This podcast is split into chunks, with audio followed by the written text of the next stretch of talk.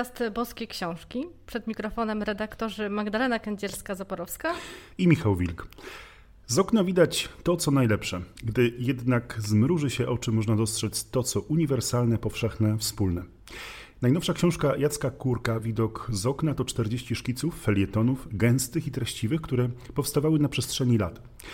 I choć autor podejmuje w nich różne, na pozór bardzo odległe wątki, łączy je szacunek do słowa, kultura pamięci i potrzeba wspólnoty, a także wyjątkowa sztuka nazywania rzeczy po imieniu. W studio gościmy dzisiaj pana doktora Jacka Kurka, śląskiego historyka, kulturoznawcę, eseistę, poetę, animatora kultury, wykładowcę, od 2016 roku związanego z Muzeum w Chorzowie i autora wydanej właśnie w wydawnictwie SP książki Widok z okna. Dzień dobry. Dzień dobry. Oraz pana doktora Marcina Kędzierskiego, ekonomistę, pracownika naukowego Uniwersytetu Ekonomicznego w Krakowie. Pan Marcin specjalizuje się w analizie polityki publicznej ze szczególnym uwzględnieniem polityki edukacyjnej. Dzień dobry. Dzień dobry. Zacznijmy od tego, że tytuł książki, tak mocno kojarzonego ze śląskiem autora, Widok z okna, może nam sugerować, że chodzi o widok ze śląskiego okna, takiego tradycyjnego okna z familoku, w którym starki, starzyki siedzieli godzinami i przez które obserwowali świat. Tymczasem okładkowo okno wcale nie jest śląskim oknem. Czy to zamierzone? Tak, w pełni, pani redaktor. Trafiła pani w sedno. Pytano mnie często na Śląsku, nawet nadal się o to pyta, dlaczego to nie jest widok mm, z Familoka. To jest oczywiście widok w, na Bergamo, a właściwie na okolicy Bergamo. E, e, wspaniałe zdjęcie Macieja Niesłonego. E, dlatego, że oczywiście są też zdjęcia ze Śląska, ale nieliczne dlatego że widok z okna, o którym y, y, chciałbym, by ta książka traktowała, to jest widok z każdego okna, y, z którego dane jest nam patrzeć w życiu. Każdy z nas mieszka w określonym miejscu, ale też podróżuje. Otwiera te okna w hotelach, pensjonatach, u przyjaciół, a czasami to nawet nie jest okno w znaczeniu takim bardzo dosłownym, ale po prostu patrzy przed siebie. I to jest widok na świat. Widok na świat. Widok z okna zawsze jest widokiem na świat. Jakieś okno było pierwszym, któreś spostrzeżenie było pierwszym, ale tylko pierwszym, bo tak długo jak żyjemy, tak długo otwieramy oczy. Nawet gdy nie patrzymy przez okno, otwieramy je budząc się ze snu.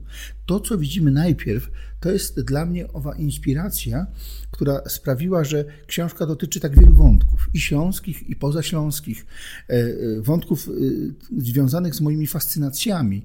Oczywiście ten pierwszy, maleńki tekst opowiada o historii bardzo krakowskiej, kiedy chory Stanisław Wyspiański przestaje malować, a Felix Manga Jasiński pyta go, dlaczego pyta go, przychodząc do niego do domu. I on mówi: No, ponieważ jestem chory i nie wychodzę z domu. I wtedy on mu otwiera okno w tej pracowni na Krowoderskiej, okno z widokiem na kopiec Kościuszki. Potem powstają genialne dwa cykle. Mówią niektórzy, że były i trzy. I nagle się okazuje, że budzi się w Stanisławie Wyspiańskim życie, twórcy, tego twórcy, którym pozostanie do samego końca, choć wcześniej powiedział oczywiście, jak to on miał w zwyczaju sarkastycznie, przecież nie jestem pejzażystą. Powiedział to ten, który o wiele wcześniej, kilkanaście lat wcześniej już wymyślił pejzaż krakowski. A więc widok z okna jest bezcennym widokiem, ponieważ on jest widokiem nawet niekoniecznie domagającym się podejścia do okna, ale otwarcia oczu. I o tym jest ta opowieść, o otwieraniu oczu i spojrzeniu na to, co właśnie w tym momencie przez oczy dociera do umysłu, ale nie muszą to być tylko oczy ciała, mogą być to te oczy, które są źródłem światła wewnętrznego. O tym bardzo mocno e, chcę powiedzieć i zaznaczyć to, ponieważ tak naprawdę to, co widzimy wnętrzem, jest tym najważniejszym, co powoduje, że nawet gdyby ktoś oczami ciała nie widział, widok z okna ma bezwzględnie za każdym razem, kiedy uruchamia swoją ludzką wrażliwość. Perspektywy tak naprawdę są dwie. Można wyjść na ulicę, można stanąć przed domem, zaangażować się w życie. Taka byłaby metaforyka. Można pozostać w domu i patrzeć przez okno. Ktoś mógłby powiedzieć być biernym uczestnikiem życia, ale to nieprawda, bo pan udowadnia w swojej książce, że patrzenie przez okno jest swego rodzaju bardzo piękną i potrzebną medytacją, rozważaniem rzeczywistości wykracza poza mm, ograniczenia naszej cielesności czy naszej fizyczności. E, wiemy dobrze, że wielu z nas e, przeżywa najrozmaitsze choroby, stany, w których nie może nawet podejść do okna. Są tacy, którzy wydają się być jeszcze mniej aktywni, ponieważ e, znajdują się na przykład w śpiączce. E, autor zdjęć do książki, wspaniałych zdjęć, Maciej Niesłony, na moją prośbę kiedyś zrealizował cykl, który został wydany w postaci mm, e, pozycji albumowej zatytułowanej Rozmowy o takim właśnie człowieku, który po nieudanej operacji nowotworu mózgu mm, został przez lekarzy niejako y, tego szpitala, gdzie operacja się nie udała, e, skierowany do hospicjum. To znaczy mama usłyszała, chłopak ma 20 lat, wie pani, tutaj już nie uda nam się nic więcej zrobić, niech znajdzie tam miejsce i trwajcie do końca. No więc co robiła mama, co robił tata, co robiła babcia, co robiło całe otoczenie, terapeuci, tak, yy, fizjoterapeuci oczywiście w tym wypadku. No po prostu sprawiali, żeby te mięśnie nie umierały, masowali, dotykali y, bronili przed odleżynami. Y, mało tego, kiedy miał urodziny, normalnie przychodzili jego znajomi, były balony, był tort. On cały czas był w stanie śpiączki, ale to się działo. I ja poprosiłem Maćka, bo kiedyś robiliśmy taką konferencję w przestrzeni dotyku, żeby pomyślał o takim, takiej sekwencji zdjęć z dotykiem. I on wtedy mówił, że tak najbardziej by marzył o tym, żeby fotografować osobę w takim stanie. Akurat szefowa hospicjum, w którym się ów pacjent znajdował, nie miała nic przeciwko temu. Maciek przychodził niezauważalnie, realizował zdjęcia, ale jaka jest puenta? Puenta jest taka, że niezależnie od tego, jak wybrzmiała mm, diagnoza, niezależnie od tego, co usłyszano w szpitalu, w pewnym momencie jeden z tych fizjoterapeutów włożył do rąk, do dłoni e, e, e, chłopaka kasztan, to był wrzesień. Wtedy też miała się odbyć ta konferencja i, i, i ostatecznie wystawa. Odwrócił się i ten kasztan wypadł z rąk. No więc znowu go włożył, pomyślał, że jakaś tutaj zaistniała z jego strony niestarano i znowu wypadł z rąk. I wtedy ten chłopak zaczął się, miał na imię Alek, budzić, budzić. Nagle y, y, my tego nie możemy pokazać w eterze, w radiu, prawda? Czy, czy, bo, bo to trzeba zobaczyć. Y, Maciej zrozumiał, że nie koniec tych zdjęć. I zaczyna się sekwencja kolorowa, bo w tym albumie są biało-czarne zdjęcia, to daje taką piękną, metaforyczną e, formę jednolitości całego świata, który e, e, Maciej fotografuje i o którym ja staram się pisać. A chłopak dzisiaj, już skracając, jest maratończykiem na wózku, ale maratończykiem z sukcesami. On żyje. Pytano go, czy pamiętasz PESEL? Oczywiście. Czy słyszałeś, co mówiono? Wszystko. Czyli jednak ten dotyk, ta obecność były bardzo ważne. To widzenie, słyszenie wewnętrzne. To długa trochę metafora, ale bez niej nie byłoby też tej książki. Kiedy już mówimy o tym widoku z okna, że nie jest uniwersalny, to musimy też powiedzieć wprost, że ta książka bardzo mocno odnosi się do rzeczywistości śląskiej. I co by było, gdyby to okno na okładce nie było e, oknem Bergamo, tylko było oknem śląskim, takim, że właśnie tradycyjnym, pomalowanym na czerwono, z taką poduszką, na której babcie się opierały, żeby łokcie nie bolały e, po, tym, po tych długich godzinach obserwowania. I czy co mieszkańcy innych części Polski, świata mogliby zobaczyć przez takie śląskie okno dzisiaj? Bo pan pisze w swojej książce w wielu miejscach, że Śląsk to było takie trochę miejsce, gdzie krzyżowały się losy bardzo wielu ludzi, bardzo wielu kultur, bardzo wielu idei. I czy dzisiaj, y, gdybyśmy spojrzeli na tą książkę i powiedzieli, bo też taka była kiedyś nasza obawa, że ta książka może być hermetyczna, może być śląska, ale właśnie ja odbieram ją inaczej, jako pewną uniwersalność, która gdzieś w tych tekstach śląskich się kryje. Co pan chciałby, albo chciałby, żeby um, czytelnicy przez to śląskie okno, które być może też można otworzyć dzięki tej książce, co, chcieli, co chciałby pan, żeby ci ludzie zobaczyli? E, dokładnie to, co widzę przez okno e, otwierane w ich własnych domach. E, bardzo się cieszę z tej mm, śląskiej perspektywy, którą pani wywołuje, bo ona rzeczywiście jest uniwersalna. Ja w to głęboko wierzę. Urodziłem się na Śląsku, tam żyję. Zajmuję się jednakowoż bardzo rozmaitymi sferami kulturowymi, które dane mi są i nad którymi się zastanawiam, nad którymi się pochylam to zielone albo czerwone okno e, e, charakterystyczne dla familoków, proszę mi wierzyć, e, głównie jest dlatego takie, że innych kolorów farb nie było. A obok tych pań często był piesek lub kot jeszcze dodatkowo. To okno rzeczywiście jest oknem świata i na świat. Gdy odwiedzałem niedawno profesora Miotka, ponieważ e, e, kierownik klubu księgarza na Starym Mieście, który zaprosił mnie, byśmy promowali tę książkę, mm, zapytał, czy nie mógłbym po prostu też przywieźć film z profesorem, skoro pan profesor nie będzie mógł być obecny. Za to panu e, Janowi jestem bardzo wdzięczny, bo po prostu pojechałem do profesora, umówiliśmy się. Pan profesor jeszcze musiał e, po dyżurze trzy godziny e, czekać, ponieważ nie mogłem być wcześniej. I kiedy rozmawialiśmy o naszych wspólnych fascynacjach i o tym, jak wiele ta książka jemu zawdzięcza, jego słowu, jego mentalności, to przywołaliśmy w pewnym momencie z radosnym uśmiechem scenę, która jest śląska i światowa bezwzględnie. Otóż niemiecki mnich, pisząc łacińską mową, językiem łacińskim kronikę e, klasztoru w Henrykowie, cytuje e, pewnego Czecha, który zwraca się do małżonki Polki. Proszę zwrócić uwagę na wielorakość tego obrazu. Z tym słynnym zdaniem dać, daj, a ja pobrusza, a ty poczywaj. Czesi uważają je za czeskie, polscy e, badacze i Polacy za pierwsze polskie zdanie w literaturze. I nie ma w tym żadnej sprzeczności. Te języki były tak bliskie od siebie wtedy, że nie ma absolutnie żadnej sprzeczności. Jest oczywiście niepewność, czy on mówi ty odpocznij, ty poczyvaj, czy ty pożywaj, czyli zjedz coś, ale jakież to jest mocne. Kochanie, teraz ja popracuję, ty odpocznij, prawda? I proszę e, zwrócić uwagę na właśnie ten kulturowy anturaż, niemiecki mnich, łaciński język, kroniki klasztoru katolickiego, chrześcijańskiego i cytowane dwie postacie blisko siebie, ale też z jakichś jeszcze innych kręgów. To jest Śląsk i to jest cały świat.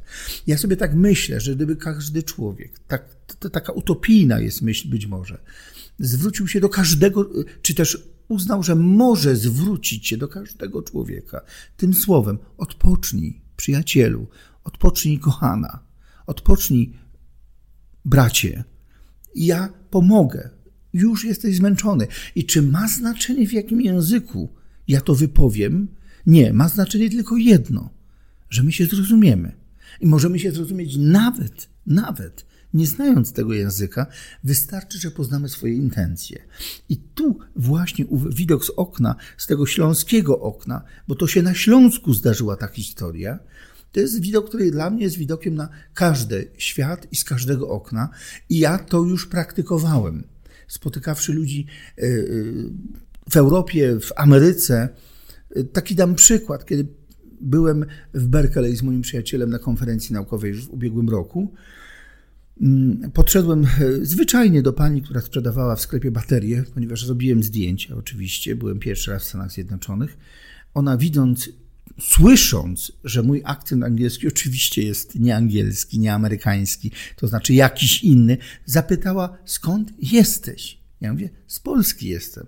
A ona od razu, oj, a to ja kojarzę. I natychmiast chciała znaleźć w swojej wyobraźni jakąś polską myśl. Ale druga rzecz, o którą mnie spytała, jak się czuję.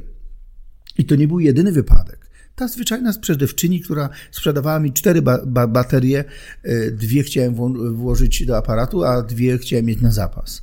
Ona mnie zapytała, jak się czuję, jak, jak mi tu jest, jak się cieszy, że, że, że możemy porozmawiać. To jest coś niezwykłego. I zapytałem wtedy mojego przyjaciela, idąc ulicą, ponieważ też mieliśmy taką przygodę, e, dlaczego e, czarnoskóry, kolorowy, bardzo e, w takim kulturowym znaczeniu, powiedzielibyśmy może kloszard, może trochę dziwak, może jakiś artysta. No w każdym razie szedł mężczyzna naprzeciwko. Ja zapatrzyłem się odrobinkę za długo i on mi powiedział, dzień dobry panu. No to ja mu odpowiedziałem, dzień dobry i pytam kolegę, czemu on mi się ukłonił? No bo spojrzałeś mu w oczy to uznał, że to jest najlepsza możliwa sytuacja. No takie właśnie są widoki z okna, czasami wcale nie przy oknie, ale idąc główną ulicą, e, załóżmy San Francisco. To, co Pan mówi w takiej śląskiej perspektywie, która mi osobiście też jest bardzo bliska, jest bardzo bliskie temu, co swego czasu mówił nasz biskup Alfons Nosol o języku serca.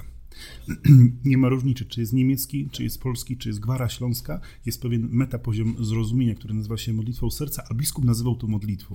Y, pan wskazał w ogóle tytaniczną postać. W ogóle dla mnie postać wizjonera.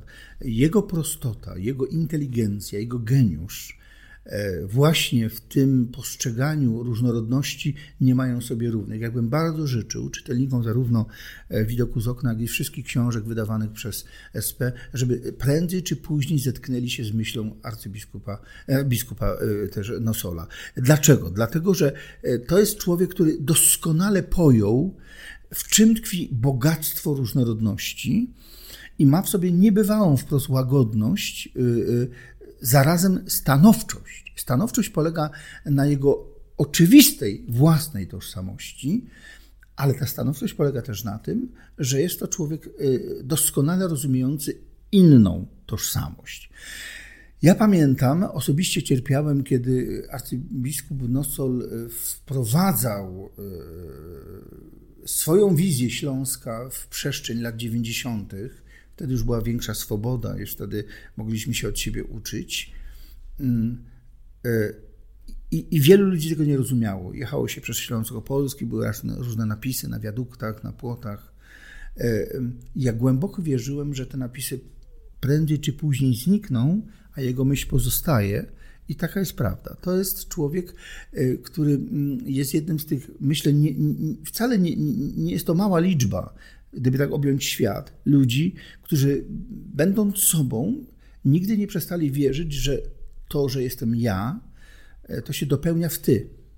To jest oczywiście filozofia spotkania, ksiądz Józef Tischler, e, to jest oczywiście również Martin Buber, prawda? Czyli jestem o tyle ja, o tyle jesteś ty, czyli do końca nie wiem, kim jestem, dopóki nie spojrzę ci w oczy, dopóki nie zobaczę, kim ty jesteś. Dopiero w tej perspektywie mo, moja świadomość może nabrać tej wy, wielowymiarowości. Ja w to głęboko wierzę. Człowiek jest przede wszystkim dlatego świadom swojego człowieczeństwa, że zetknął się z drugim człowiekiem, który mu to człowieczeństwo ujawnił. Nie wiedziałbym, kim jestem, gdybym jeszcze nie spotkał kogoś, kto jest inny, inny, e, e, przez to widzi coś, czego ja nie mogę widzieć. I to jest tak samo z widokiem z okna. Kiedy patrzymy przez okno, z naszego domu, oswojonego, dobrze znanego, to widzimy jednak bardzo różne postaci. One mogą być zupełnie przypadkowo przed tym oknem, albo to okno, przez które patrzę, może to być okno hotelu, w którym akurat nocuję podczas konferencji naukowej, prawda, i otwieram je. Ostatnio miałem to doświadczenie w Toruniu, mm, kiedy otwierałem okno na najwyższym piętrze e, hotelu i widziałem dachy e, starego Torunia. E, pogoda była olśniewająca, to słońce wstawało każdego dnia, to były takie chyba 2-3 dni. Mm, inspirując mnie do pracy i zacząłem rozumieć, że to jest moje okno. Moje, tylko dwa, trzy razy mi dane, ale moje, bo dziś ja je otwieram. I gołąb, który siedzi na tym parapecie po drugiej stronie, dziwiąc się, co ja tu robię, e, e, też jest jedyny e, w swoim rodzaju, ponieważ nie spotkałbym go w moim oknie, bo akurat mam trochę inną rzeczywistość. Skoro już mówimy tutaj o oknach, to yy, można powiedzieć, idąc też tą myślą yy, książki, która składa się jakby z dwóch części. Część to są felietony yy, pisane dla Gazety Uniwersyteckiej. I też to nasze spotkanie dzisiaj trochę o uniwersytecie jako o takim oknie na świat chciałabym poprowadzić i stąd też obecność też Ślązaka, bo tutaj dzisiaj takie śląskie spotkanie, wszyscy jesteśmy ze Śląska e, i to też jest znak czasu, że tutaj w Krakowie w wydawnictwie Ojców PR spotykają się, e, spotyka się czworo Ślązaków.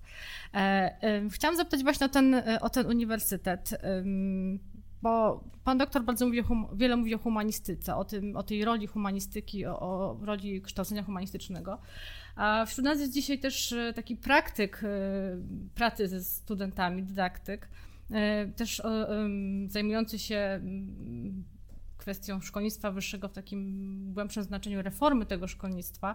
E, ja chciałam zapytać, właśnie e, o to, jaką, jak rolę humanistyki y, i tego spojrzenia takiego szerszego dzisiaj moglibyśmy postrzegać właśnie na uniwersytetach. Czy uniwersytet dalej jest oknem na świat i czy to okno musi znajdować się na przykład w każdej mniejszej miejscowości, w każdym małym regionie, czy też te okna dzisiaj niekoniecznie muszą być już takimi stricte uczelniami, y, z budynkami, z siedzibami, czy, czy to okno już może być trochę inaczej rozumiane, czy rzeczywiście w każdej małej miejscowości. Pamiętamy taką historię z walką o, o wydziały filozofii na różnych e, uniwersytetach. No i pytanie było, czy rzeczywiście ten Białystok, który będzie pozbawiony filozofii, czy on nagle przestanie się rozwijać.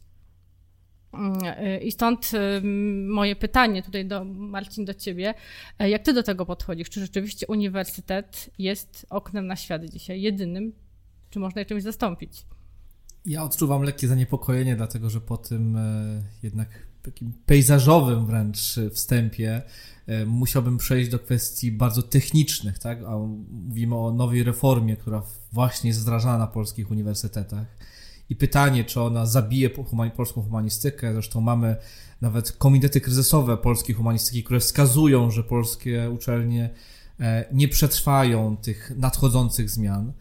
E, I wydaje mi się, że na tą sprawę trzeba patrzeć jednak bardzo wielowątkowo. Ja się bardzo cieszę z tej, z tej perspektywy, o której przed chwilą mówił pan doktor Jacek Kurek e, i o tym spotkaniu, bo ja myślę sobie, że to jest niezwykle cenne dla takich małych miejsc. Jak ja słucham o arcybiskupie Nosolu i o tym, o tej, o tej śląskości, o spotkaniu, to ja sobie przypominam także, no właśnie Bergamo, północne Włochy, y, takie włoskie, a trochę austriackie, też podobny bliski Trydent i podobna myśl, która tam się pojawia, E, czyli myśl Kiary Lubich właśnie o tym spotykaniu, doświadczeniu, poznawaniu siebie poprzez spotkanie z innym, więc tutaj mówię, tych wątków się pojawia tak wiele, że pewnie byśmy z tego studia dzisiaj e, do wieczora nie wyszli, gdybyśmy sobie otwierali te nowe okna, które się pojawiają. Ale wracając do tego, od tego Śląska do tego Trydentu, e, jako takich małych miejsc, to wydaje się, że tak, bardzo potrzebujemy takiego namysłu, potrzebujemy jakiejś formy uniwersytetu, która będzie nie tylko w największych miastach, ale także na prowincji. Natomiast pojawia się naturalne pytanie, czy to ma być, y, czy mają być badania podstawowe uprawiane jako nauka, czy to ma być jakiś element dydaktyki. To oczywiście jest ogromny spór, jaka jest misja uniwersytetu. Dzisiaj mówi się o trzech misjach, o misji badawczej, misji dydaktycznej i tej misji trzeciej społecznej, a przecież one mogą ze sobą współgrać i pytanie, jaką rolę one mają odgrywać. Ja nie wiem, czy w, tym, w tej nowej reformie, gdzie bardzo silny nacisk jest postawiony na jakość badań naukowych, mierzonych jakością publikacji. E, I w tych publikacjach pewnie te mniejsze ośrodki wypadają znacznie gorzej, więc możemy myśleć, że, że niedługo zostaną zamknięte. Ale pamiętajmy przecież, że e, według tych nowych, i tutaj odwołam się do bardzo technicznych, e, technicznych uwarunkowań, to nie ma jakiegoś jednego pułapu, do którego trzeba e, mierzyć. To znaczy, dzisiaj wydziały filozofii w Warszawie, Krakowie, Wrocławiu, ale także w Białymstoku czy, czy w Zielonej Górze, e, one porównują się między sobą. To znaczy, one mogą tworzyć coś, co będzie, co będzie cenne, i to niekoniecznie oznacza, że w Opolu, w Olsztynie czy w Białymstoku muszą być gorsze jednostki e, naukowe czy, czy dydaktyczne.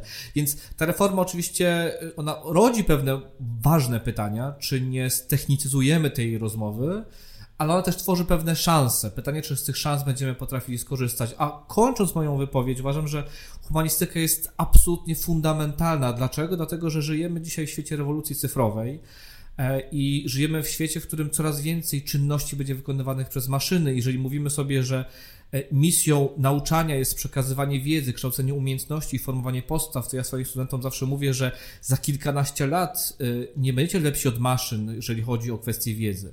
Co więcej, maszyny będą od was lepsze także w kwestii umiejętności, ale tam, gdzie was nie zastąpią, to jest, to są postawy.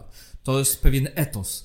E, I tam powinien właśnie kształcić studentów. Stąd ja na pierwszych zajęciach zawsze zadaję pytanie i każę pisać studentom esej, niezależnie od tego, że to jest przedmiot o y, bardzo technicznym y, proweniencji, po co żyje, tak? No to oni muszą sobie na to pytanie odpowiedzieć. Problem jest taki, że oni często mają lat 20, 22, 24 i jeszcze na to pytanie sobie wcześniej nie odpowiedzieli.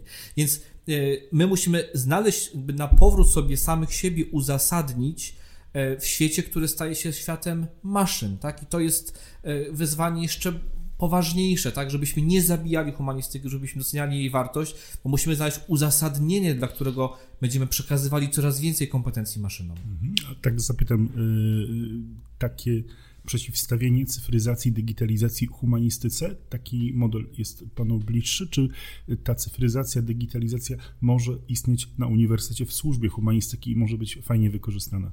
myślę, że to jest pytanie o to, czy myślimy o y, narzędziach cyfrowych, czy myślimy o rzeczywistości cyfrowej. Oczywiście, kiedy myślę o narzędziach cyfrowych, to one jak najbardziej mogą wspierać y, rozwój dydaktyki, kształcenia. Natomiast ja myślę znacznie szerzej o rzeczywistości cyfrowej, tym, że my się poruszamy i będziemy się poruszać w zupełnie nowym świecie, który będzie w jakimś sensie transhumanistyczny, będzie przekraczał humanizm i musimy się w tym na nowo umieć odnaleźć, także przy umiejętnym wykorzystaniu cyfrowych narzędzi. Tutaj pojawia się pytanie o, o to, czym zajmuje się pan doktor Kurek, też e, edukacją. Bardzo często spotyka się pan z młodzieżą i znany jest pan z takiej koncepcji nauczania przez zachwyt. I wydaje mi się, że tutaj, w, nawiązując do tego, co powiedział e, Marcin, e, możemy powiedzieć, że to jest jakaś odpowiedź, kształtowanie postaw. To nauczanie przez zachwyt jest kształtowaniem jakiejś postawy. Tak, tu, tu została dotknięta bardzo ważna kwestia. Ja się absolutnie w całej rozciągłości zgadzam z tą wypowiedzią.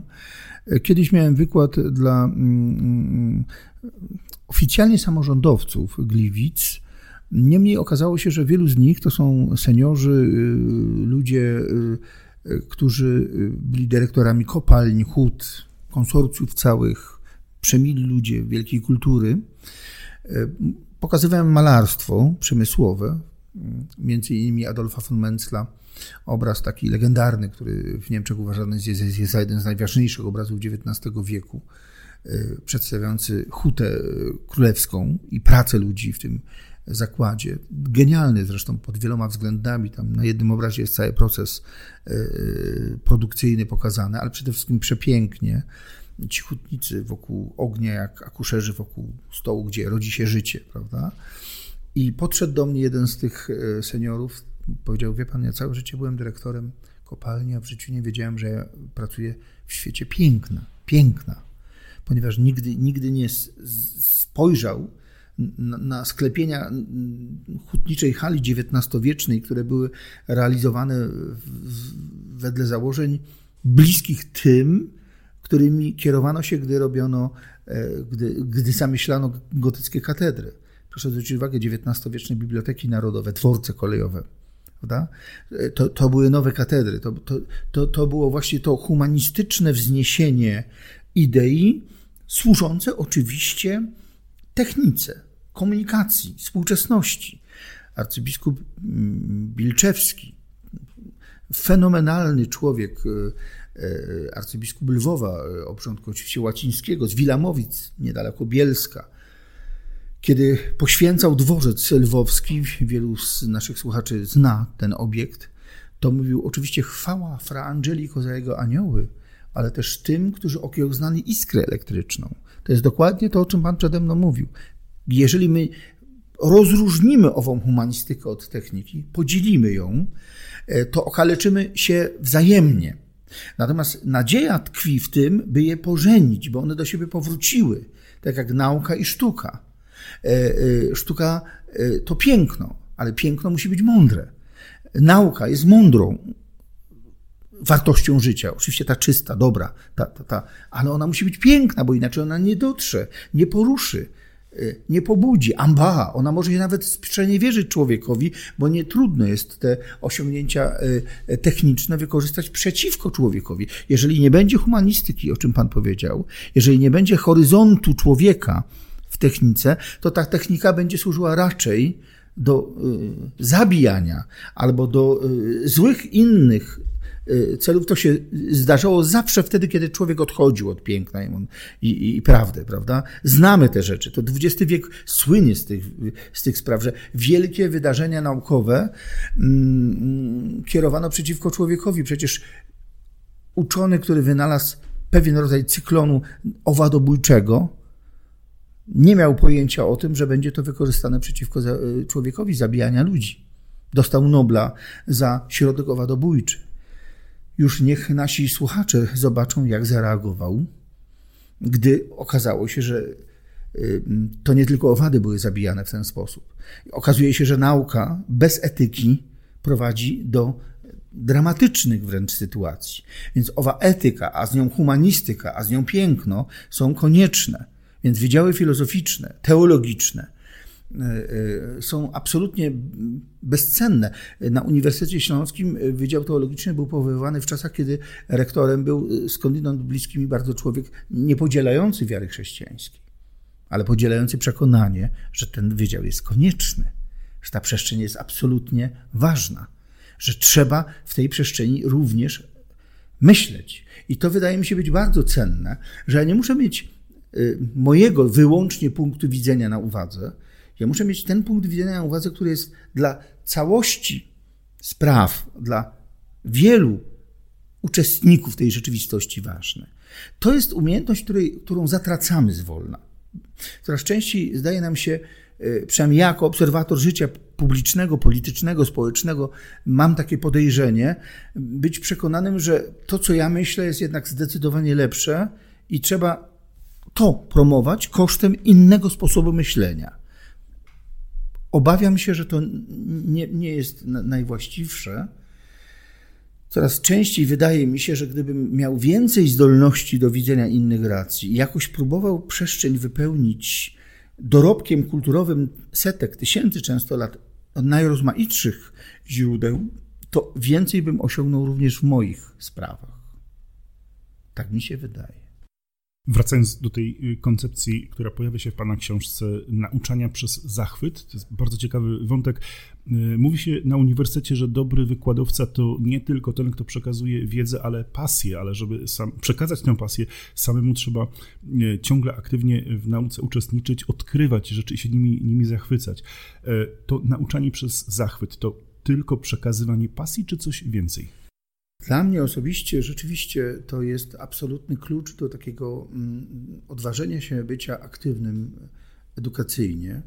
Mm, potwierdzają mm, pewną słuszność moich podejrzeń moi studenci, którzy po kilku dekadach, odkąd byli studentami, przychodzą ze swoimi uczniami. E, zapraszamy e, ich na e, spotkania. Wczoraj było takie, przedwczoraj było takie w Muzeum w Chorzowie. W niedzielę miałem gości w mojej audycji. Za każdym razem ci, którzy przyprowadzają tych młodych ludzi, to są ci, z którymi się stykałem na przestrzeni lat. Czyli krótko mówiąc, i przechodząc do meritum. Zachwyt jest źródłem poznania w tym sensie. Sformułował to również wspaniale Józef Ratzinger e, w książce W drodze do Jezusa Chrystusa, kiedy zastanawiał się nad pięknem liturgii że jest to ten moment takiego naszego głębokiego wzruszenia, czasami wręcz oszołomienia. To jest po prostu coś niezwykłego, co widzę, czego doświadczam. Ja, ja to przyrównuję do zakochania, które oczywiście miłością nie jest, ale jest takim stanem nieważkości, z którego można zacząć drogę do budowania miłości. Oczywiście ona się nie musi skończyć miłością, ale jest to fantastyczny początek. Czyli krótko mówiąc, najpierw się zachwycam, bo nie rozumiem, ale czuję, i w związku z tym zaraz potem, jak zaczynam poznawać, y, to wciąż mam zachwyt w pamięci. Ja zawsze mówiłem moim studentom tak: słuchaj, 17 nudny wykład, tak? 18 trudna do zniesienia książka. Dlaczego jesteś w stanie to przeżyć, bo pamiętasz ten początek. Tam musi się coś kryć. Trzeba czasami przejść przez to wszystko, ale nie zapominasz, że kiedy cię zachwycono tą historią, literaturą, muzyką, tutaj nie ma granic, fizyką, to było to coś, co musisz jeszcze kiedyś spotkać i dzięki temu przejdziesz przez wszystkie rozczarowania, wycierpisz to, co masz do wycierpienia, bo wiesz, że to jest tego warte. I proszę y, mi wierzyć, dla mnie osobiście, y, cała ta moja mm, aktywność, i tutaj jestem bardzo wdzięczny wydawnictwu SP, bo widok z okna wydawał mi się książką nadzwyczaj niepozorną. Nawet muszę Państwu zdradzić, że namawiano mnie, żebym te teksty zebrał i dał y, w całości, bo nie byłem przekonany. Mówię, takie drobne, takie niezobowiązujące. I dzisiaj ci ludzie, wychodząc z wykładu i kupując tą książkę, biorą cząstkę tego, co powiedziałem, mogą ją zweryfikować. Ja sam zauważyłem, że chociaż pisałem je ileś tam lat temu, czasami niekiedy, odkrywam, że one się nie zestarzały. I to głównie dlatego, że ta rzeczywistość jest dla, przeze mnie dalej tak widziana. Jestem bardzo też szczęśliwy z tego powodu, że jest to taki trop y, polegający na tym, no tak, wykład minął, łzy wzruszenia się polały, wracasz do domu, koniec. Może iluzja, może nie wiem, dałem się zwieść, może był, miałem trudny moment, może trafiło w taki, no dobrze, ale potem jest ta książka i ktoś wraca i mówi, no ale jednak, ale jednak to tak jest chyba, skoro tak można. Więc krótko mówiąc, nauczanie przez zachwyt to jest po prostu wyraz pewnej nadziei, że zachwyt jest najważniejszym początkiem, przez który dochodzimy do poznania. Serce, ja uważam, jest tym, przez co można przepuścić, jak przez filtr, idee, które y, potem w naszym mózgu zadziałają inaczej. To jest dokładnie tak jak z oczami ciała i duszy, o tym powiedziałem. Osoba niewidząca, zresztą w wielu kulturach świata, osoby niewidzące były uważane za szczególnie dobrze widzące. Dlaczego? No dlatego, że y, nie zatrzymywały wzroku wyłącznie na tym, co widzi ciało, potrafiły przejść przez to głębiej. Y, czasami dziewczęta, mówię o tym właśnie studentkom, prawda?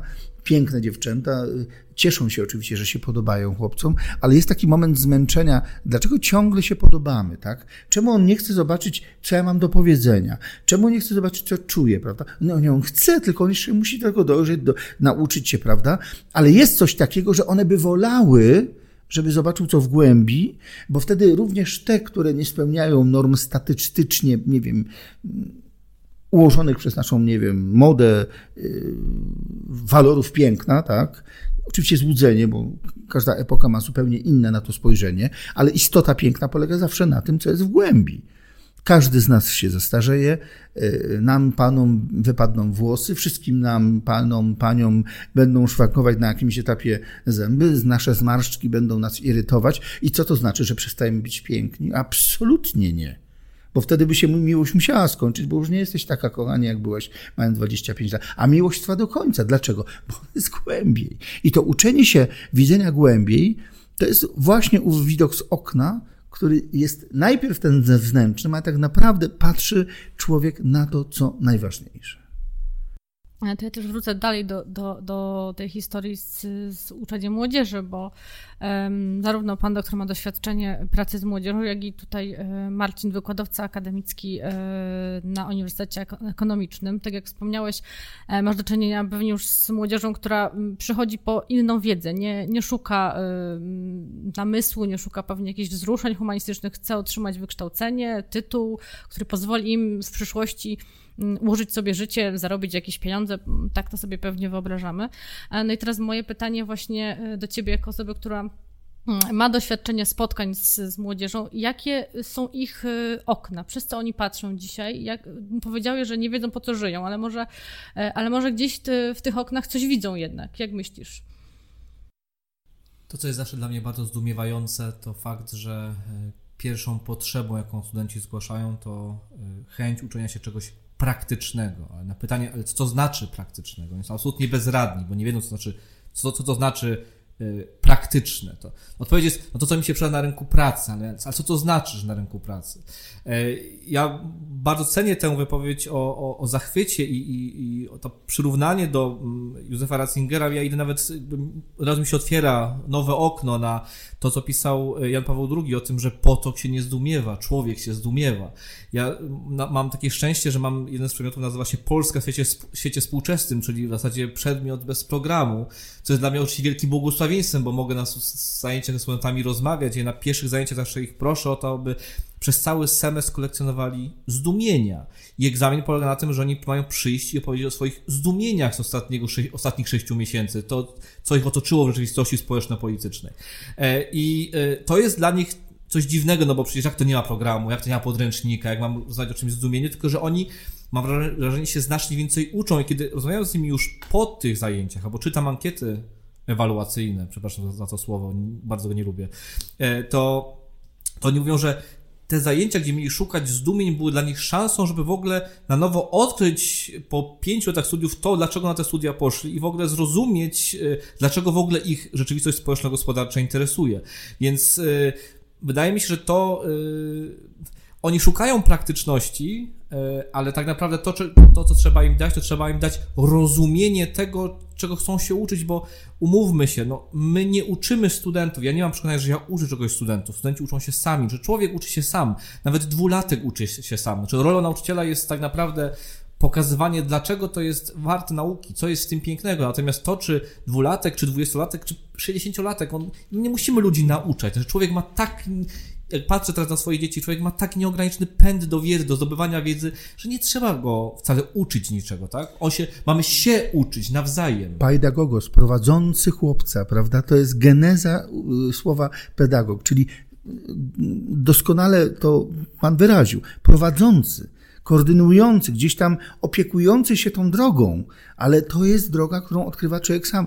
Ja też, tu mamy niesamowitą historię, bo ja też miałem, ja miałem taki przedmiot nauczanie przez zachwyt, po prostu, zwyczajnie. To było na Politechnice Gliwickiej, że było jasno źle, że na językowym kierunku, więc humanistycznym. I zaliczenie też polegało na tym, żeby po prostu opowiedzieć o swoim życiowym zachwycie. Jedna z dziewczyn opowiadała o tym, jak była łyżwiarką figurową w dzieciństwie, potem kontuzja spowodowała, że nie zrobiła karierę. Inna pokazała cały dom swój, sfilmowawszy go, obraz po obrazie, kot po kotku, mama, mm, bo to jest jej zachwyt. Jeszcze inna powiedziała o...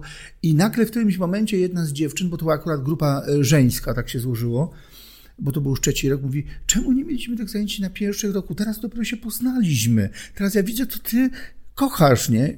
Ja uspokajająco, Wtedy może byście się tak nie otwarły, ale już się znacie. Ja was zaprosiłem do wypowiedzi, wyście się szczerze wypowiedziały. Tak, zachwyt. I wtedy ta cudowna możliwość powiedzenia, to jest moje życie. Pamiętam jak dzisiaj, jak jedna ze studentek mówiła, że dla niej zachwycającą wartością jest jej mama.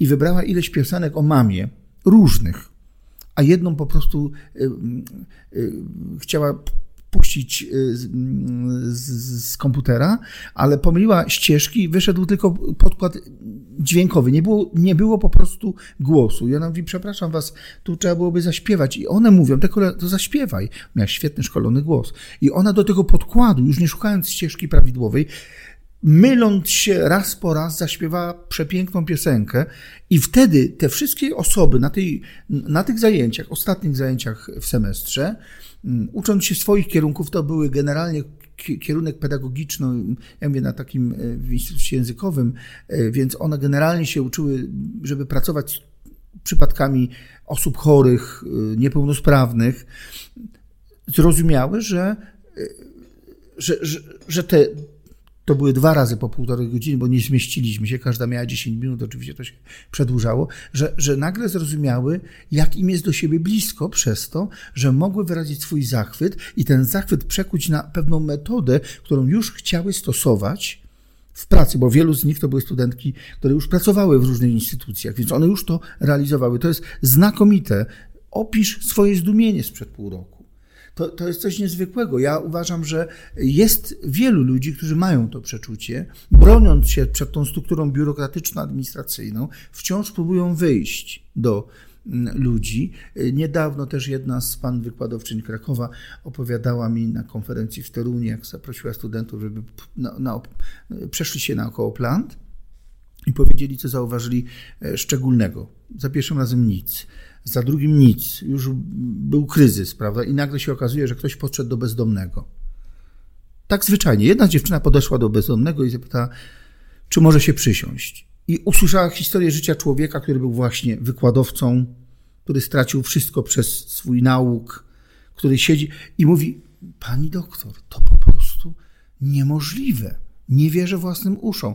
To zdumienie, do którego ona ich zaprosiła przez wyjście na te planty krakowskie, y, to się często nie uda, ale jak to się uda, przynajmniej w niektórych wypadkach, chroniłbym to i rozgrzewał cały czas, uważając, że nie może nam zabraknąć tej, tej emocjonalności, tego zachwytu właśnie, tej, tej, tego ludzkiego pierwiastka, bo te wszystkie właśnie dewaluacje, te wszystkie nasze sylabusy, prawda, być może są konieczne, być może nie wychowałem się w zupełnie innym stylu.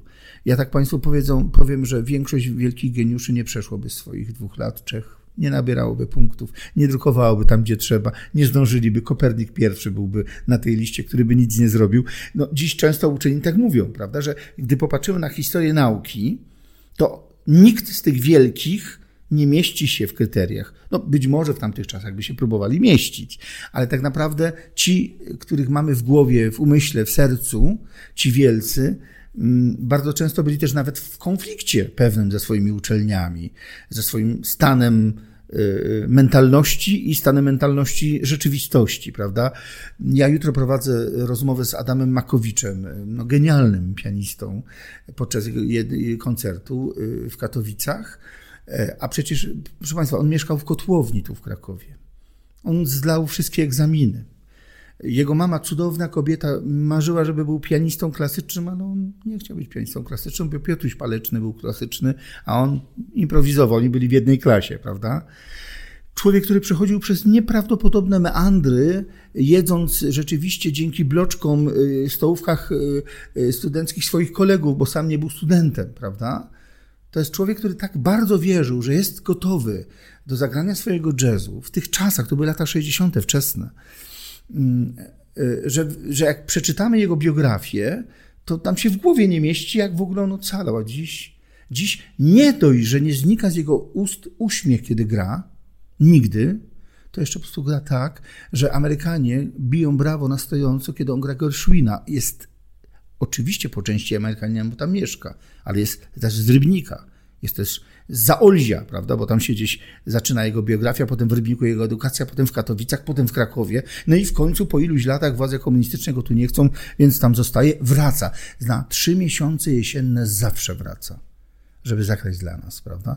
Zawsze uśmiech, nie? Pomyślałem sobie, no Boże, jak cudownie, że można i z takiej biografii trudnej wyprowadzić taki, taką puentę, bo to dla naszych studentów, którzy też czasami popełniają błędy, nie mieszczą się, uczeni również, jedni dostają habilitację, inni nie dostają, to nic nie zmienia w momencie, kiedy ja gotów jestem po prostu robić swoje. Panie doktorze, wracając do tej kwestii bardziej technicznej, y, humanistyka na uniwersytecie, wiadomo, Mamy różne modele y, w Europie. W y, Polsce wydaje się do tej pory dominował taki bardziej klasyczny wykładowy. Południe, Włochy, Hiszpania to te projekty, które studenci realizują, czy taki system tutoringowy na modelu oksfordzkim. Jakie widzi Pan perspektywy dla humanistyki pod tym względem? Na ile humanistyka jest gotowa otworzyć się na nowe trendy, nowe metody w obliczu reformy, która jest właśnie wdrażana? No i na ile ewentualnie z pewnych chociażby tych technologicznych nowinek y, będzie korzystać, jak pan sądzi? Reforma zwana konstytucją dla nauki w dużej mierze skupia się na kwestiach badawczych.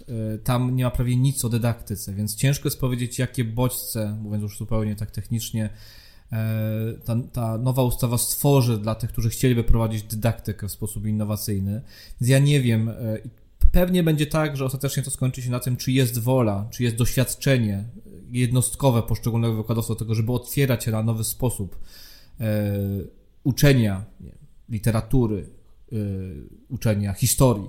E, natomiast jeżeli myślę sobie o takim wzorcowym przykładzie i o tym, gdzie jest jakaś słabość polskiej humanistyki, to niedawno rozmawiałem z człowiekiem, który jest już pod 40 dopiero robi doktorat z historii, ale pracował przy różnych projektach, na przykład nagrywał historię mówioną. Y, I teraz robi wreszcie doktorat po latach, y, pisze o dzieciach wojny. To jest taki projekt międzynarodowy, on w dużej mierze pisze doktorat wspólnie na Uniwersytecie Warszawskim, na Uniwersytecie, jednym z uniwersytetów w Niemczech, teraz nie pomnę w, w, w którym z miast. I y, to jest niezwykle ciekawe, jak ma dwóch profesorów prowadzących z Niemiec i z Polski i, i e, kiedy e, oddaje tę pracę, to ma zupełnie inne uwagi od tej Niemki i od Polaka i, Polak zadaje pytanie, ale dlaczego e, w ogóle zadajesz sobie pytanie, jakie to ma konsekwencje dla współczesności? Przecież masz przedstawić fakty, ale przecież to nie jest interesujące. Co mnie interesują historie e, dzieci urodzonych w latach 40., kiedy ja się nie zapytam, jakie wnioski z tego potem na przykład dla współczesnych imigrantów, dla ludzi, którzy uciekają z Syrii i przyjeżdżają do Europy, jak możemy się wobec nich odnieść. Więc to jest dzisiaj niezwykły problem polskiej humanistyki, e, że my będziemy się może skupiali na, na lekturze Jana Chrysostoma Paska i będziemy patrzyli, no i ktoś powie, no ale jaki jest interes tym, żeby czytać e, poezję barokową? Mówimy, tak, no jest interes, albo jaki jest interes tym, żeby szukać, e, czy odkrywać po, polskie dziedzictwo, polskiej myśli politycznej wieku XVI, żeby na nowo odkrywać na przykład sarmatyzm. No jest. Dlaczego? Dlatego, że jeżeli tam musimy szukać pewnego znaczenia, pewnego sensu, pewnej specyfiki polskości, tego, kim my dzisiaj jesteśmy, dlaczego jesteśmy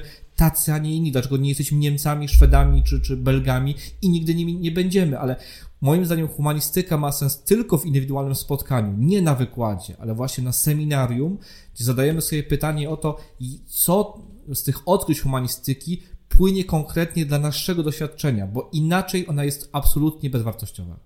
To jeszcze od razu zapytam, e, bo wiem, że masz doświadczenie, e, e, taki plan na życie, żeby dzieci edukować w domu. I nauczanie przez zachwyt bardzo mocno odnosi się do, moim zdaniem, zmysłów. To znaczy, pan doktor pokazując młodzieży obraz, no to uruchamia wzrok, puszczając fragment muzyki, słuch, więc pewnie gdzieś rzeźba też, czy, czy ta myśl, żeby wracać jednak do prawdziwych eksponatów muzealnych, a nie tylko multimedialnych prezentacji, mówi nam o pewnym dotyku, właśnie o doświadczeniu zmysłu, doświadczeniu obcowania z, z konkretnym przedmiotem, jakimś historycznym przedmiotem. E, I myślę, że teraz e, to, że tak wiele osób decyduje się na ucieczkę systemu szkolnego polskiego, to właśnie to jest jakiś efekt właśnie tego braku y, konkretu. I y, młodzież, która przychodzi na studia, mówi, że chce się uczyć czegoś praktycznego, e, być może y, ma w ciągle z tyłu głowy tą informację, że będziemy się znowu uczyć jakiejś teorii, będziemy wkuwać na pamięć historyczne chronologię królów polskich, natomiast nie będzie w tym żadnego konkretu. Ja chciałam Cię Maciej zapytać, e, jak Ty y, masz doświadczenie spotkania z wieloma rodzinami, które właśnie decydują się na taki no, heroiczny, można powiedzieć, gest uczenia dzieci w domu i zrezygnowania z systemu edukacji. Jak właśnie oni to postrzegają? Czy rzeczywiście dlatego uciekają z, z systemu edukacji, czy może też są jakieś inne jeszcze przyczyny? Bo mam wrażenie, że to, że dzieci będą wtłoczone właśnie w pewne takie ramy, które nakażą im y, bardzo teoretycznie podchodzić do wiedzy, a nie pozwolą im dotknąć tej wiedzy, jest jedną z takich y, ważnych y, motywacji. Myślę, że te motywy mogą być różne, ale to nie ma jakby większego znaczenia, tak? Bo to zawsze jest jednostkowa. Ta decyzja jest podejmowana przez konkretnych, konkretnych ludzi i to jest e, dla mnie edukacja domowa to jest bardziej uczenie nawet siebie jako dorosłego. E, ja dzisiaj umiem, uczę się jak rozpoznawać drzewa. Ja moim studentom każę patrzeć przez okno i mówić, co to jest za drzewo, tak? Czy to jest jesion, czy to jest Bóg. Oni też tego nie wiedzą. Ja też tego nie wiedziałem. Uczę się tego przy dzieciach.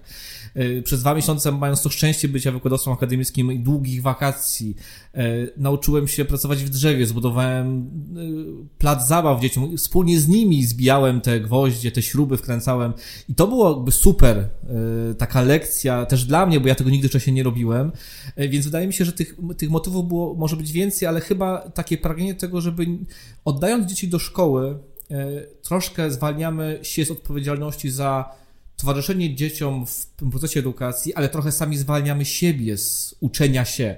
A wydaje mi się, że to, co jest większą wartością uczenia dzieci w domu, to nawet nie to, że uczymy dzieci, tylko że uczymy samych siebie. Ja się przynajmniej bardzo dużo uczę. Kiedy patrzę na, na e, to, co piszą moi studenci, widać, że e, oceniają, bo na przykład mieli ze mną zajęcia na pierwszym i piątym roku i mówię, że jak się pan zmienił? To mówię, no tak, no ale ja właśnie przez te kilka lat zmieniam swój sposób oceniania do studentów, bo podchodzę do nich jak do swoich dzieci trochę, tak? Znaczy to jest proces, znaczy te same przedmioty mogą wyglądać zupełnie inaczej, więc wydaje mi się, że, że tak, tak podsumowując, motywy będą różne, ludzie będą szukali różnych inspiracji, ale wydaje mi się, to co jest najważniejsze, to jest to pragnienie chęci uczenia się, że tak jak dwulatek ma chęć uczenia się, tak trzydziestolatek ma chęć uczenia się i i różne formy, bo to może być edukacja w domu, to może być edukacja w szkole, w jakichś różnych rodzajach szkół, ale to jest to pragnienie zdobywania wiedzy i uczestniczenia, towarzyszenia w tej wiedzy. Tak? To, to wydaje mi się chyba najcenniejsze.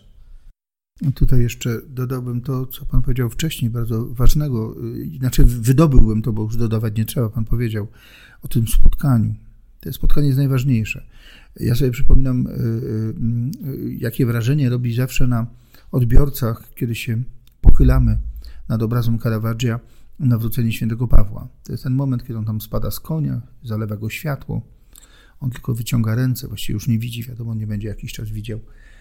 I, i, I wtedy pokazując ten obraz studentom, czy, czy w ogóle ludziom, którzy mogą mieć nawet 70 lat, to nie ma znaczenia w ogóle, bo wszystko najlepsze zawsze jest przed nami. Mm, e, e, mówię tak, popatrzcie, słuchał chrześcijan, słuchał, nawet ich podsłuchiwał, prawda? Jeszcze więcej w nim było niechęci do nich, no bo burzyli mu ten świat jego przodków, prawda? Widział świadectwo, no widział Szczepana, prawda? Szaty Szczepana złożoną u stóp młodzieńca zwanego Szawłem. Widział świadectwo i słuchał z pierwszej ręki. Nic nie pomogło. Kiedy pomogło? Kiedy go sam Pan spotkał i on spadł z tego kona, oczywiście mówił o obrazie, bo konno do Damaszku nie jechał.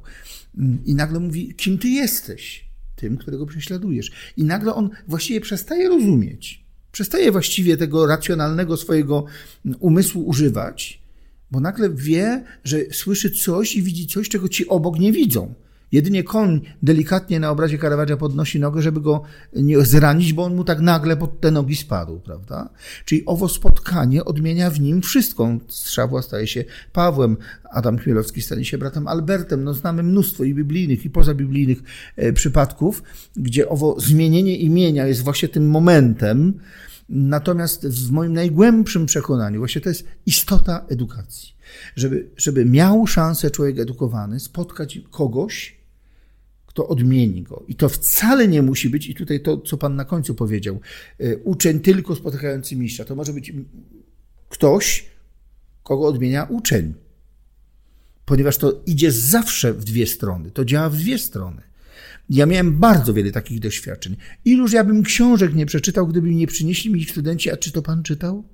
Ile ja bym płyt nie posłał, grając im nieustannie muzykę, a, a może pan to zna, prawda? Ile ja bym historii nie poznał, gdyby nie to, że oni mieli odwagę powiedzieć, no a może, proszę, ja nie wiem, czy to zawsze nie śmiało, ale, ale jednak mieli tą odwagę. Dla mnie cała y, masa spraw, właśnie nawet to, że Maciej Niesłony y, y, ilustruje swoimi zdjęciami tą książkę, jest tego wynikiem. Maciek nie był moim uczniem, ale jest rówieśnikiem moich uczniów. Myśmy się spotkali na tej raczej płaszczyźnie, że ja mówię, Maciej, to, tamto, siamto, a potem się okazuje, że się uczę od Maćka widzenia świata, bo to jest genialny portrecista też przy okazji, prawda? To jest bardzo cenne i myślę, że nie jeden wykładowca to przyzna, że, że nie byłby sobą, gdyby nie te pokolenia, które pomogły mu doprecyzować siebie, rozwinąć siebie. Myślę, że to jest bardzo cenne i myślę, że to nie zniknie niezależnie od systemów y, uczelnianych. Myślę, że to się raczej nie może zredukować. Ja tutaj się przyznam do tego, w, bo wydaje mi się, że to jest bardzo ciekawa, ciekawa myśl ze świętym Pawłem nawrócenie, bo w moim przypadku trochę tak było. Ja jeszcze w 2015 roku pisząc założenia reformy edukacyjnej na takim poziomie technicznym, wręcz piętnowałem edukację domową i później, kiedy spotykam się z moimi dziećmi, kiedy obserwuję taki nagły zwrot właśnie w spotkaniu z dziećmi, a później spotkałem e, Ole i Marcina Sawickich, którzy są prekursorami edukacji domowej w Polsce i to oni też mnie zapalają w ten zachwyt, czyli to się bierze ze spotkania. I dzisiaj, kiedy moi koledzy e, ten tekst odświeżają po czterech latach, mówię, już nie, nie publikujcie tego, ja się z tym nie zgadzam, już nie chcę się po tym podpisywać, to już nie jest moje, tak? Cudowne. Nie zgodzić się z tym, co mówiło się parę lat temu, to jest cudowne. Y, najpierw pierwsza myśl, straszne, prawda? Kurczę, no ludzie czytają, a ja już tak nie wiem, a to jest cudowne. Nigdy bym do tego nie doszedł, gdybym tego tekstu najpierw nie napisał, nie zdefiniował się, potem nie odbył drogi i nagle stwierdził tak, trzeba teraz inaczej. To jest cudowne. To jest takie błogosławieństwo dla autorów ja tutaj taki tekst Felix Kulpa jeden nazwałem, gdzie zaczynam go od tego, że największym pożytkiem płynącym z tego, że piszę teksty dla mnie osobiście jest to, że za chwilę znajduję w nich błędy, dzięki czemu wiem, że one w ogóle istnieją, prawda? Bo bym ich nie zdefiniował. To ciekawe, oboje panowie y, odwołujecie się do postaci y, świętego Pawła w kontekście edukacji. To y, taka oryginalna myśl mnie osobiście zachwyca to, jak święty Paweł po latach później wspominał ten moment nawrócenia. Y, nie sama, nie sama scena, ale to, jak y, z perspektywy lat pisał i mówił, że kiedyś prześladowałem Kościół Boży, byłem jak ten płód poroniony, to cytuję Jeremiasza. I później jest taki piękny werset, który no, niestety nasze Biblie polskie nie do końca oddadzą y, w tłumaczeniu polskim, ale teraz łaską Boga to charity tut heu eimi ho eimi, czyli za łaską Boga jestem, który jestem. Łaska Boga płynie we mnie samo Boże życie. To jest bardzo mocny, bluźnierczy z perspektywy judaizmu werset. E, I z tej perspektywy chciałem e, ostatni problem poruszyć. E, jak panowie sądzą rola teologii na uniwersytecie? Jesteśmy wydawnictwem ojców PR-ów. Dzisiaj jest na ten temat dyskusja w kontekście relacji państwo-kościół. Jaka jest rola teologii na uniwersytetach? Ja wrócę do momentu, w którym już byliśmy. Powiedziałem o tym. Y, to była taka historia dość ciekawa. Byłem na spotkaniu w Polskiej Akademii Nauk u profesor y, Stasiewicz Jasiukowej, fenomenalnej uczonej. E, poznawałem tam wielu profesorów z różnych dziedzin, ponieważ ona zawsze zapraszała na swoje spotkania ludzi różnych dziedzin. Ja byłem najmłodszym z nich i do dziś właściwie do końca nie wiem, dlaczego mnie zapraszała I pamiętam, e, to był moment, w którym e, Wydział Teologiczny w Katowicach powstawał, a Katowice miały taki, tak, taki raczej taką opinię socjalistycznego i, i mało religijnego uniwersytetu. I w tym samym czasie y, na Uniwersytecie Gdańskim Senat nie dopuścił do powstania Wydziału Teologicznego. To był taki moment zbieżny. I pamiętam, że ja tak się skromnie podzieliłem, że to się zdarzyło w ubiegłym tygodniu, więc ja tam trochę wiem. I pani profesor wtedy powiedziała, to też było mocne, teraz powie pan, ja byłem wtedy magistrem, pan magister Kurek, pan magister ma prawo mówić, to w ogóle było, wiecie państwo, to było, ponieważ wie o problemie, o którym chciałby nas poinformować. Po, po, pierwsze usprawiedliwiła, że ten młody człowiek powie. I do czego zmierzam? Do tego, co powiedziałem. Rektorem był e, e, Tadeusz Sławek, który przecież nie był osobą religijnie zaangażowaną ten proces. Arcybiskup Zimoń bardzo dobrze współpracował. Obaj są bliskimi mi ludźmi, bardzo.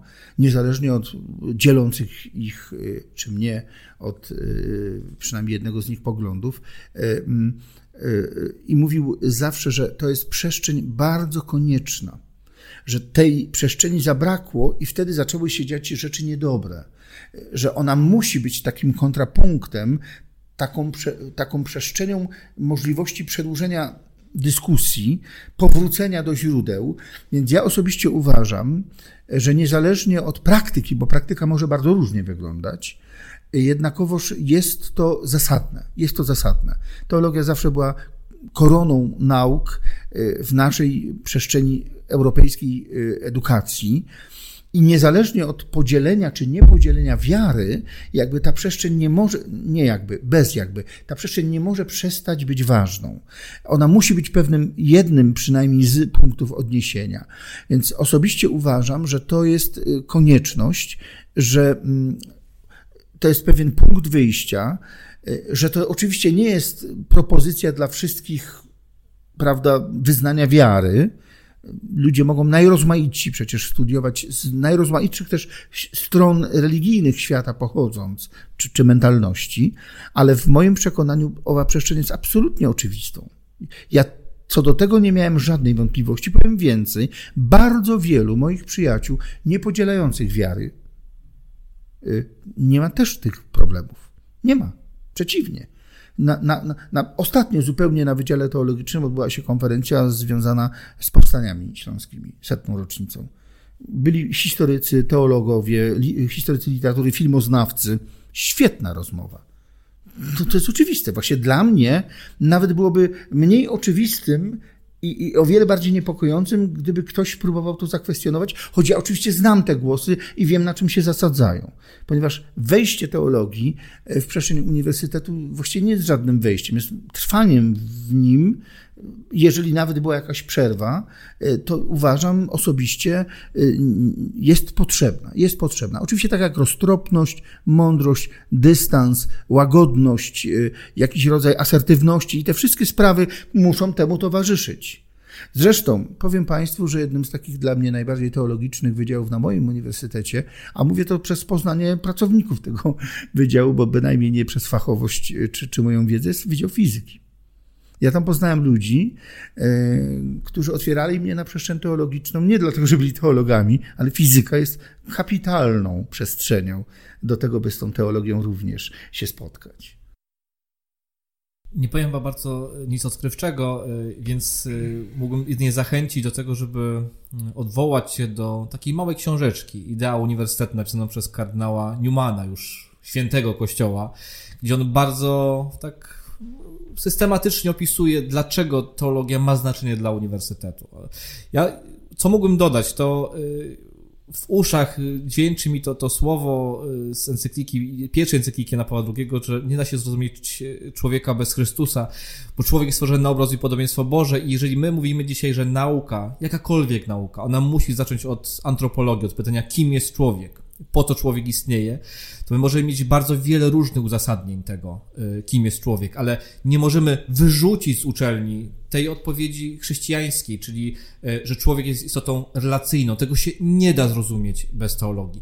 Więc wydaje mi się, że wyrzucanie teologii z uniwersytetu jest tak naprawdę pozbawianiem się jednej ręki, sposobu rozumienia tego, kim jest człowiek i później może dziać się z techniką to, co działo się z cyklonem B w, w Oświęcimiu. Ponieważ straciliśmy ten namysł chrześcijański, który moim zdaniem może być uniwersalny, bo on może być także atrakcyjny dla wyznawców innych religii, bo wydaje mi się, że w tym konkretnym e, aspekcie, czyli poszukiwania źródeł antropologii, antropologicznych, e, czy to muzułmanów, czy chrześcijan, czy hinduistów, wiele wcale różnic nie będzie.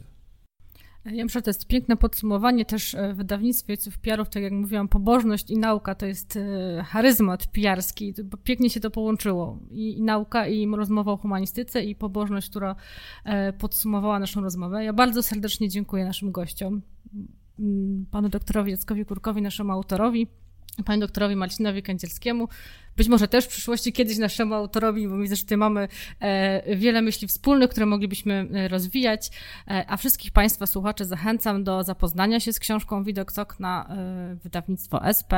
Dostępne jest to w dobrych księgarniach, również na stronie internetowej boskieksiążki.pl. Zapraszamy. Dziękuję Państwu za uwagę. Redaktorzy wydawnictwa SP. Magdalena Kędzielska-Zaporowska i Michał Wilk. Do usłyszenia następnym razem.